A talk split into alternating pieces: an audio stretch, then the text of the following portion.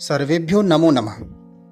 भाषा और विचारों के तारतम्य के इतिहास को बांधने वाली विद्या व्याकरण है। व्याकरण वह शास्त्र है जिसका अपना स्वतंत्र अस्तित्व है और जो अपने आप में सर्वांगपूर्ण है। तो आज हम संस्कृत व्याकरण के महत्वपूर्ण भाग, कारक एवं विभक्ति परिचय पर चर्चा करते हैं।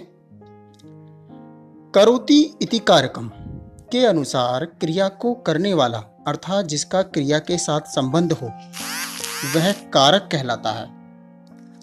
इस प्रकार जो वस्तु किसी क्रिया में किसी भी रूप में सहयोगी सिद्ध हो, वह कारक कहलाती है। कारक को हेतु अथवा निमित्त भी कहा जा सकता है। अर्थात वे सभी कारण और सभी अवस्थाएँ जो कार्य की पूर्ति में सहायक हों, कारक हैं। संस्कृत वांग्मय में कारकों की संख्या छह मानी गई है, जिन्हें कर्ता, कर्म, करण संप्रदान, अपादान तथा अधिकरण के नाम से जाना जाता है। ध्यातव्य है कि संबंध को कारक के रूप में स्वीकार नहीं किया गया है, क्योंकि इसका संबंध क्रिया से नहीं होता है। कर्ता कर्म च करणम, संप्रदानम तथैव च अपादानाधिकरणम इत्यमेव कारकाणि कारक और विभक्ति दोनों का अन्योन्य आश्रित संबंध होने से यहाँ पर दोनों का समन्वित उल्लेख किया जा रहा है। क्योंकि एक के अभाव में दूसरे का ज्ञान सर्वथा अधूरा ही होगा। कर्ता कारक के लिए जो संस्कृत व्याकरण में पाणिनि जैसे सूत्र दिया है, स्वतंत्र कर्ता, इस परिभाषा के अनुसार क्रिया की सिद्धि में जिसकी स्वतंत्रता विवक्षित हो, उसे कर्ता कहते हैं।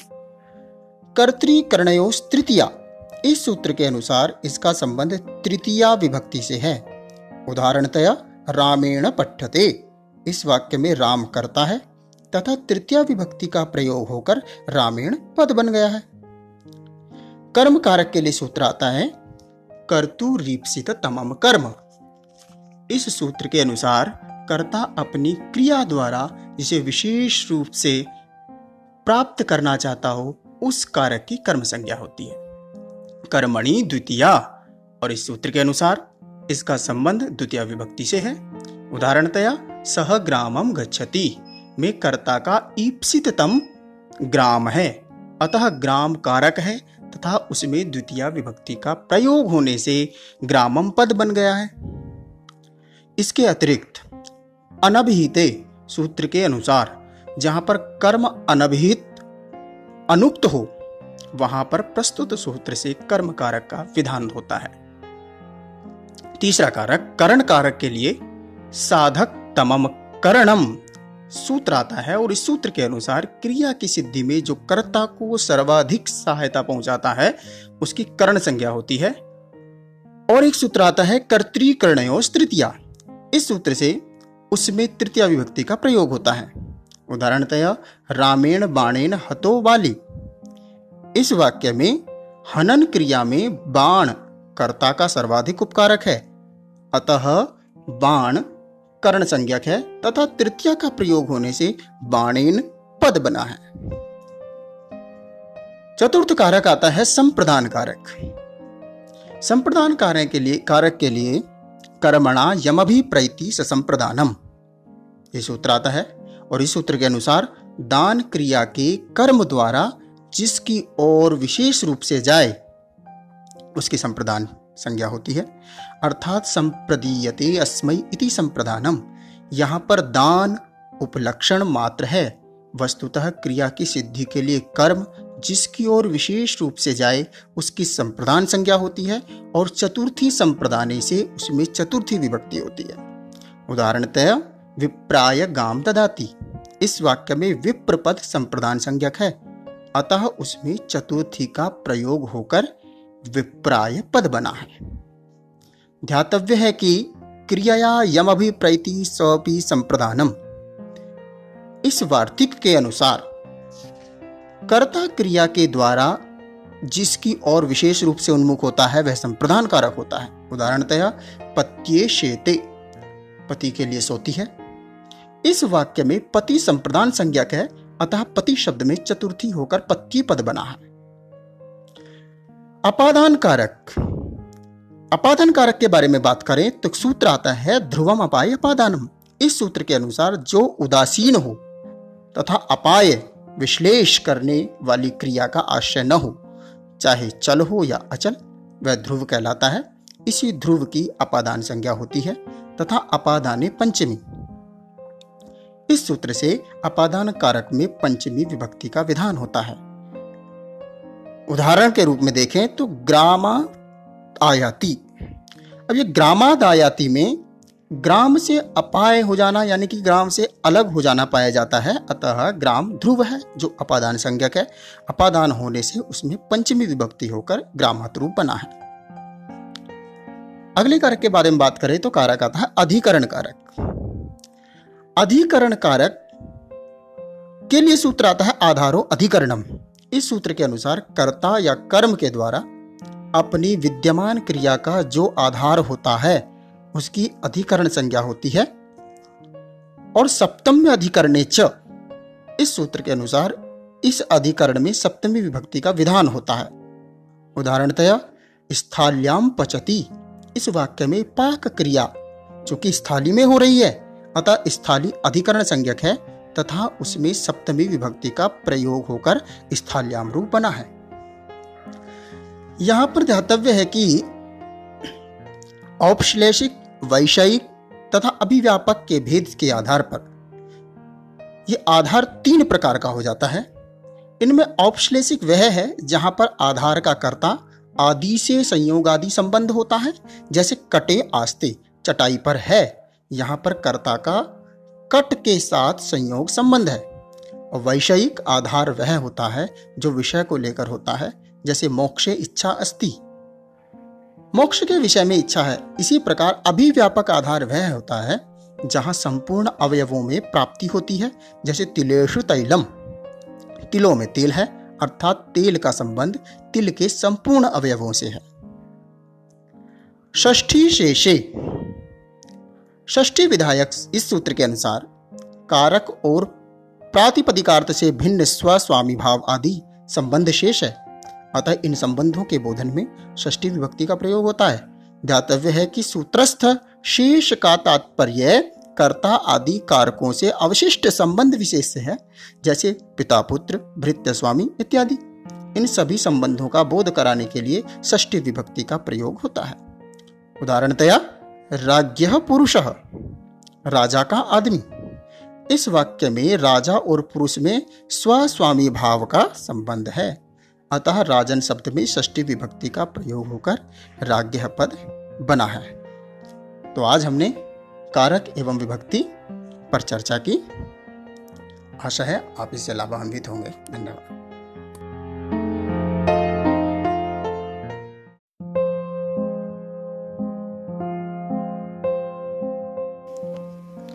सर्वेभ्यो नमो नमः। भाषा और विचारों के तारतम्य के इतिहास को बांधने वाली विद्या व्याकरण है।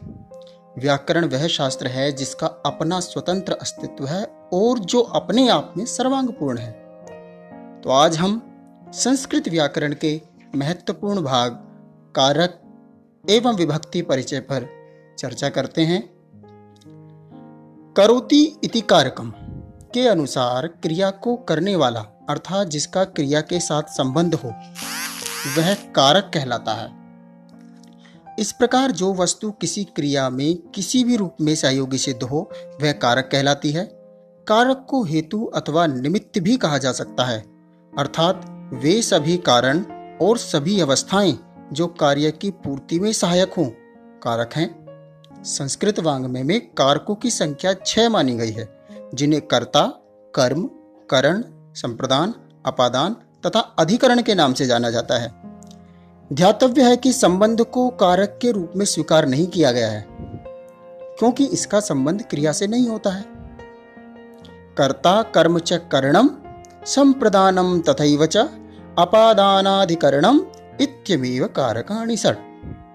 कारक और विभक्ति दोनों का अन्योन्याश्रित संबंध होने से यहाँ पर दोनों का समन्वित उल्लेख किया जा रहा है। क्योंकि एक के अभाव में दूसरे का ज्ञान सर्वथा अधूरा ही होगा। कर्ता कारक के लिए जो संस्कृत व्याकरण में पाणिनि जो सूत्र दिया है, स्वतंत्र कर्ता। इस परिभाषा के अनुसार क्रिया की सिद्धि में जिसकी स्वतंत्रता विवक्षित हो, उसे कर्ता कहते हैं। कर्तृकर्णयो तृतीया। इस सूत्र के अनुसार इसका संबंध तृतीया विभक्ति से है। उदाहरणतया, रामेण पठ्यते। इस वाक्य में राम करता है तथा तृतीय विभक्ति का प्रयोग होकर रामेण पद बन गया है। कर्म कारक के लिए सूत्र आता है, कर्तु रीप्सित तमम कर्म। इस सूत्र के अनुसार कर्ता अपनी क्रिया द्वारा जिसे विशेष रूप से प्राप्त करना चाहता हो, उस कारक की कर्म संज्ञा होती है। कर्मणि द्वितीया, और इस सूत्र के अनुसार इसका संबंध द्वितीय विभक्ति से है। उदाहरणतया सह ग्रामम गच्छति। में कर्ता का ईप्सिततम ग्राम है। अतः ग्राम कारक है तथा उसमें द्वितीय विभक्ति का प्रयोग होने से ग्रामम पद बन गया है। इसके अतिरिक्त अनभिहिते सूत्र के अनुसार जहाँ पर कर्म अनभिहित अनुक्त हो, वहाँ पर प्रस्तुत सूत्र से कर्म कारक का विधान होता है। तीसरा कारक करण कारक के लिए साधक तमम करणम सूत्र आता है और इस सूत्र के अनुसार क्रिया की सिद्धि में जो कर्ता को सर्वाधिक सहायता पहुंचाता है, उसकी करण संज्ञा होती है। और एक सूत्र आता है कर्तृकर्णयो तृतीया इस सूत्र से उसमें तृतीय विभक्ति का प्रयोग होता है। उदाहरणतया, रामेण बाणेन हतो वाली इस वाक्य में हनन क्रिया में बाण कर्ता का सर्वाधिक उपकारक है। अतः बाण कर्ण संज्ञक है तथा तृतीय का प्रयोग होने से बाणेन पद बना है। चतुर्थ कारक आता है संप्रदान कारक। संप्रदान कारक के लिए, कारक के लिए कर्मणा यमभि प्रैति संप्रदानम। ये सूत्र आता है और इस सूत्र के अनुसार दान क्रिया के कर्म द्वारा जिसकी ओर विशेष रूप से जाए, उसकी संप्रदान। संज्ञा होती है। अर्थात संप्रदीयते अस्मय इति संप्रदानम। यहाँ पर दान उपलक्षण मात्र है। वस्तुतः क्रिया की सिद्धि के लिए कर्म जिसकी ओर विशेष रूप से जाए, उसकी संप्रदान संज्ञा होती है और चतुर्थी संप्रदाने से उसमें चतुर्थी विभक्ति होती है। उदाहरणतः विप्राय गाम ददाती। इस वाक्य में विप्र पद संप्रदान संज्ञक है। अतः उसमें चतुर्थी का प्रयोग होकर विप्राय पद बना है। ध्यातव्य है कि क्रिया यम अभिप्रैति स्वपि संप्रदानम। इस वार्तिक के अनुसार, कर्ता क्रिया के द्वारा जिसकी और विशेष रूप से उन्मुख होता है, वह संप्रदान कारक होता है। उदाहरणतया, पत्ये शेते, पति के लिए सोती है। इस वाक्य में पति संप्रदान संज्ञक है, अतः पति शब्द में चतुर्थी होकर पत्ती पद बना है। अपादान कारक अपादान कारक के बारे में बात करें तो सूत्र आता है, ध्रुवम अपाय अपादानम। इस सूत्र के अनुसार जो उदासीन हो तथा अपाय विश्लेष करने वाली क्रिया का आश्रय न हो, चाहे चल हो या अचल, वह ध्रुव कहलाता है। इसी ध्रुव की अपादान संज्ञा होती है तथा अपादाने पंचमी। इस सूत्र से अपादान कारक में पंचमी विभक्ति का विधान होता है। उदाहरण के रूप में देखें तो ग्रामा आयाति। अब ये ग्रामाद आयाति में ग्राम से अपाय हो जाना, यानी कि ग्राम से अलग हो जाना पाया जाता है। अतः ग्राम ध्रुव है, जो अपादान संज्ञक है। अपादान होने से उसमें पंचमी विभक्ति होकर ग्रामात बना है। अगले कारक के बारे में बात करें तो कारक आता है अधिकरण कारक। अधिकरण कारक के लिए सूत्र आता है आधारो अधिकरणम। इस सूत्र के अनुसार कर्ता या कर्म के द्वारा अपनी विद्यमान क्रिया का जो आधार होता है, उसकी अधिकरण संज्ञा होती है। और सप्तम्य अधिकरणे च, इस सूत्र के अनुसार इस अधिकरण में सप्तमी विभक्ति का विधान होता है। उदाहरणतया स्थाल्याम पचती, इस वाक्य में पाक क्रिया चूँकि स्थाली में हो रही है, अतः स्थाली अधिकरण संज्ञक है। तथा उसमें सप्तमी विभक्ति का प्रयोग होकर स्थाल्याम रूप बना है। यहाँ पर ध्यातव्य है कि औपश्लेषिक, वैषयिक तथा अभिव्यापक के भेद के आधार पर यह आधार तीन प्रकार का हो जाता है। इनमें औपश्लेषिक वह है जहाँ पर आधार का कर्ता आदि से संयोग आदि संबंध होता है, जैसे कटे आस्ते, चटाई पर है, यहाँ पर कर्ता का कट के साथ संयोग संबंध है। वैषयिक आधार वह होता है जो विषय को लेकर होता है, जैसे मोक्षे, इच्छा अस्ति मोक्ष के विषय में इच्छा है। इसी प्रकार अभिव्यापक आधार वह होता है, जहाँ संपूर्ण अवयवों में प्राप्ति होती है, जैसे तिलेशु तैलम। तिलों में तेल है, अर्थात तेल का संबंध तिल के संपूर्ण अवयवों से है। षष्ठी शेषे षष्ठी विधायक इस सूत्र के अनुसार, कारक और प्रातिपदिकार्थ से भिन्न स्वस्वामी भाव आदि संबंध शेष है। अतः इन संबंधों के बोधन में षष्ठी विभक्ति का प्रयोग होता है। ध्यातव्य है कि सूत्रस्थ, शेष का तात्पर्य कर्ता आदि कारकों से अवशिष्ट संबंध विशेष से है, जैसे पिता, पुत्र, भृत्य स्वामी इत्यादि। इन सभी संबंधों का बोध कराने के लिए षष्ठी विभक्ति का प्रयोग होता है। उदाहरणतया राज्य पुरुष। राजा का आदमी। इस वाक्य में राजा और पुरुष में स्वस्वामी भाव का संबंध है। अतः राजन शब्द में षष्ठी विभक्ति का प्रयोग होकर राज्य पद बना है। तो आज हमने कारक एवं विभक्ति पर चर्चा की। आशा है आप इससे लाभान्वित होंगे। धन्यवाद।